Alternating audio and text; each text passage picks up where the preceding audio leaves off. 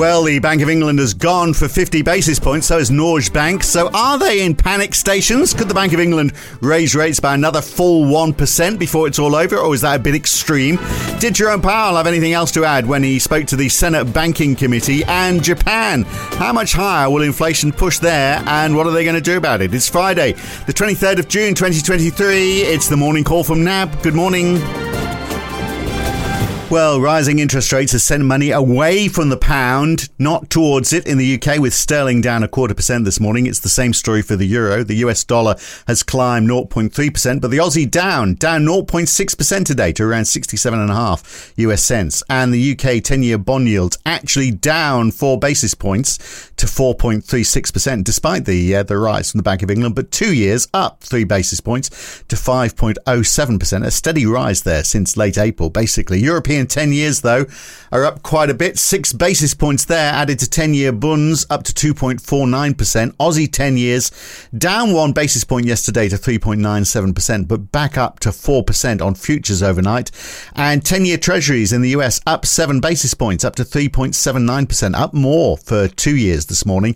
And the share market, well, the Nasdaq has bounced back. It's at 1%. The S&P is up 0.25%, but the Dow has been stuck in the red for most of the session, and it stayed there, albeit only just at the end of the session.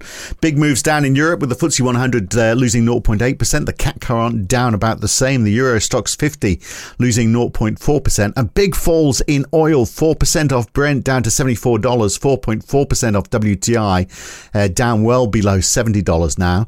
So the big news is the big moves, not just the Bank of England, but the Norges Bank as well, both moving 50 basis points, more than expected. So to talk about that, Gavin Friend joins me in London. So this takes the rate in the UK up to 5%, Gavin. The interesting thing is there were 2 dissenters on the board, not ones who wanted to lift by 25 basis points. The 2 actually didn't want to lift rates at all. Morning, Phil. Yeah, that's correct.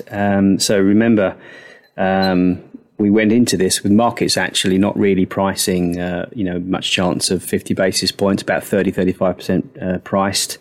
No economists in a Bloomberg poll had 50 basis points. To be fair, I think the mix of higher average earnings, UK average earnings data last week, which showed us average earnings at 7.5% up from 6.5%, where we've been running really roughly, I suppose, for the last few months. The stubborn 8.7% annual inflation that we saw earlier for the UK earlier this week would have, seen few strategists or economists really pushing back on a 50, I think one issue, when we think about this surprise move is what happens to the mortgage market. All eyes are on that. There's been a lot of local press on that. It's been very volatile of late. And I think, with a few 100,000 households needing to refinance their predominantly sort of 2 and 5 year fixed rates home loans, every few months, something like 4.5 million will do so of the 8 million mortgages that we have in the UK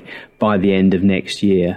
The issue is can they afford it? Is the issue? Well, it is, but it's also one of potential financial stability. If we saw, like we did back in the Liz Truss blow up, suddenly lots of these potential lenders pulling back from the market, looking for stability, can't price, those kinds of things. I'm not saying that's what we are seeing. It's something to watch out for. Denying people choice, that would be not be a good move, and it would something that would sort of, certainly capture attention at the Bank of England from a stability point of view. For the moment, though, it's all about what does the 50 basis points signal? Is it a more hawkish path, or is it just bringing rates forward? So how much more is the question? Well, we've had 490 basis points now in this cycle, and at some point, rate levels will matter, okay?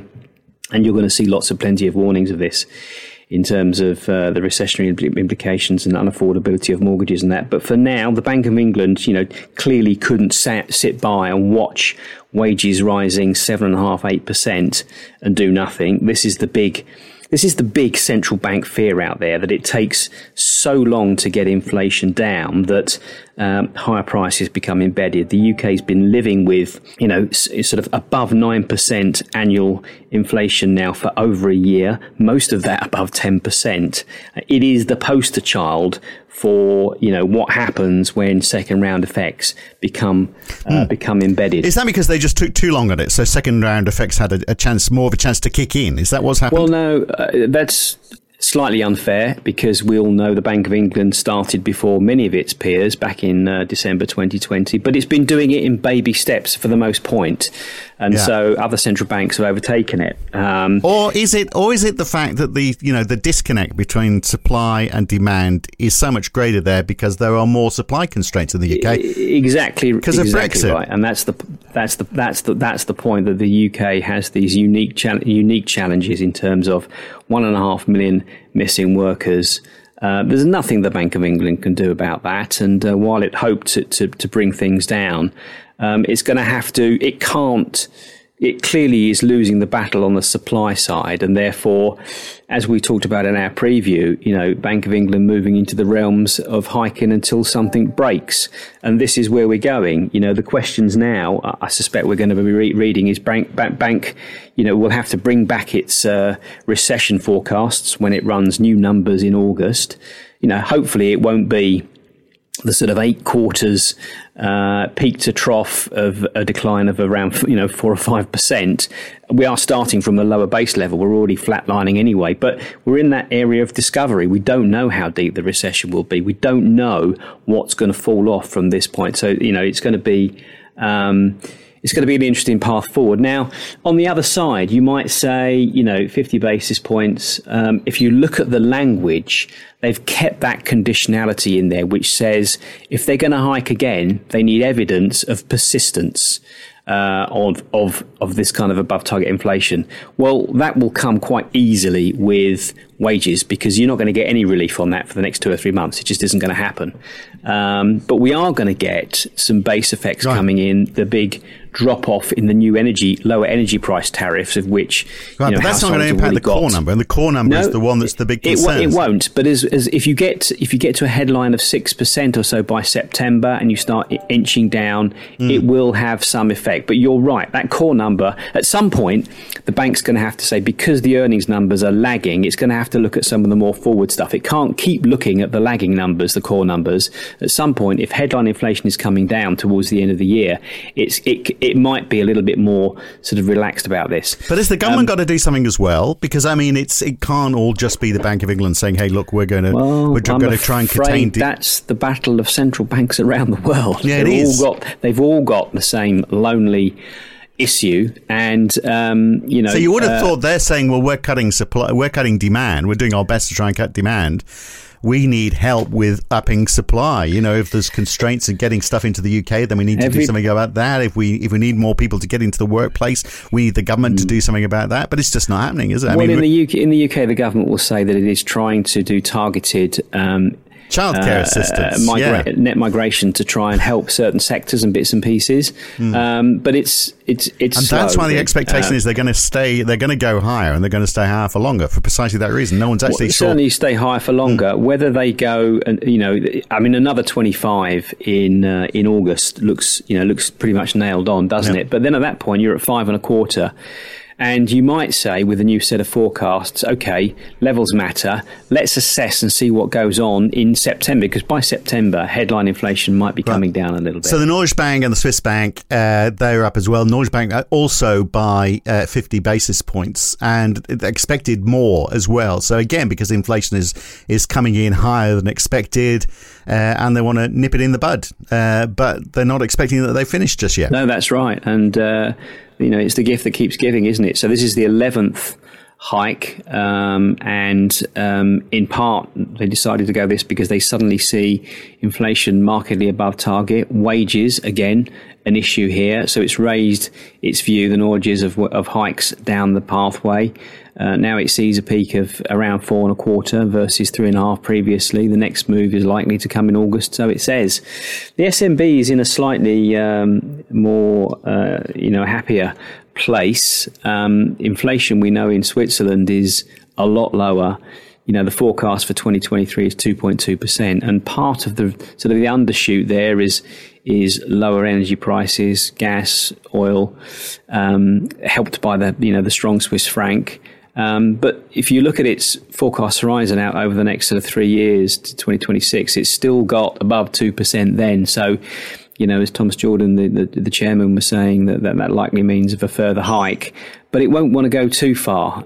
It'll next meet in September. It only meets every quarter. It won't want to out-hike the ECB. Certainly isn't in scale, but, you know, it won't want to be continuing to hike if the ECB is finished, perhaps, in July. We don't know that. That's an open question. And markets are clearly concerned, aren't they? We can talk about what Jerome Powell's saying to the Senate Banking Committee in just a second. But just generally, there's obvious concern that there's much more to do. There's going to be a slowdown. So if we look at the oil price overnight, you would have thought, because the EIA figures showed that crude oil stocks actually fell by 3.8 million barrels. They're expected to pick up a little bit, but there's been this big drawdown. But the prices went the other way, actually. We had big falls. You'd expect that would mean prices would go up. Again, but big fall in prices, which presumably means there's concerns about a downturn. Of course, when you get a move up in yields like this. I mean, we talked about, you know, US yields now in the short end. This is where all the action is. At 4.78, up 7 or so on the day. They're getting close to that 5.07 peak that we saw in March before SVB. German 2-year yields up 9 on the day.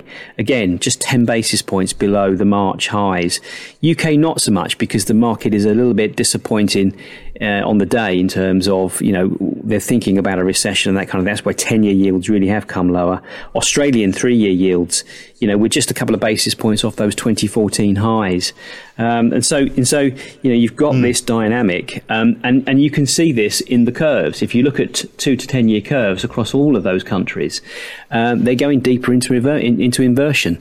You know, the US, the UK, Germany, they're all moving that way, you know, suggesting that markets are, as we push up yields and we go down this road even further, the threat of a deeper downturn you know, rises. And this won't happen every day. It's not you know, high frequency stuff, but overall you're going to get these tugs down in oil prices and things on demand destruction. And we're seeing in equities as well, which is very mixed, isn't it? It's the safe bets doing well. So Apple's up 1.4%, Microsoft up 1.6%, Google up 1.6%, Amazon up 3.9%, but it's energy, financials and real estate taking the hit, again, presumably because of those downturn concerns. But what about Jerome Powell then? He was talking to the Senate Banking Committee overnight. I mean, he reiterated that 2 more hikes were a pretty good guess, which is what he was saying the day before. But he also said at a slower pace, so they didn't want to go into recession. So, I mean, maybe it's a done deal for the UK that they are going to go into recession at some point. It's already happened in Europe to a slight extent. But maybe if they move slowly, maybe Jerome Powell thinks they can get away with it. Well, he's still looking at that potential soft landing. The landing strip is getting narrower.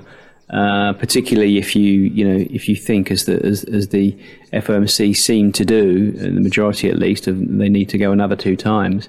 But again, it'll be in the data. They have paused. Market's still scratching its head about why pause. If you're that convinced you've got to do 2 more, it'll be answered in the data. And what do we get today? We got a 3rd consecutive week of jobless claims above 260,000.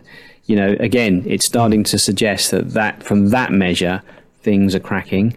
It's going to take a bit of time, but it's watch and wait.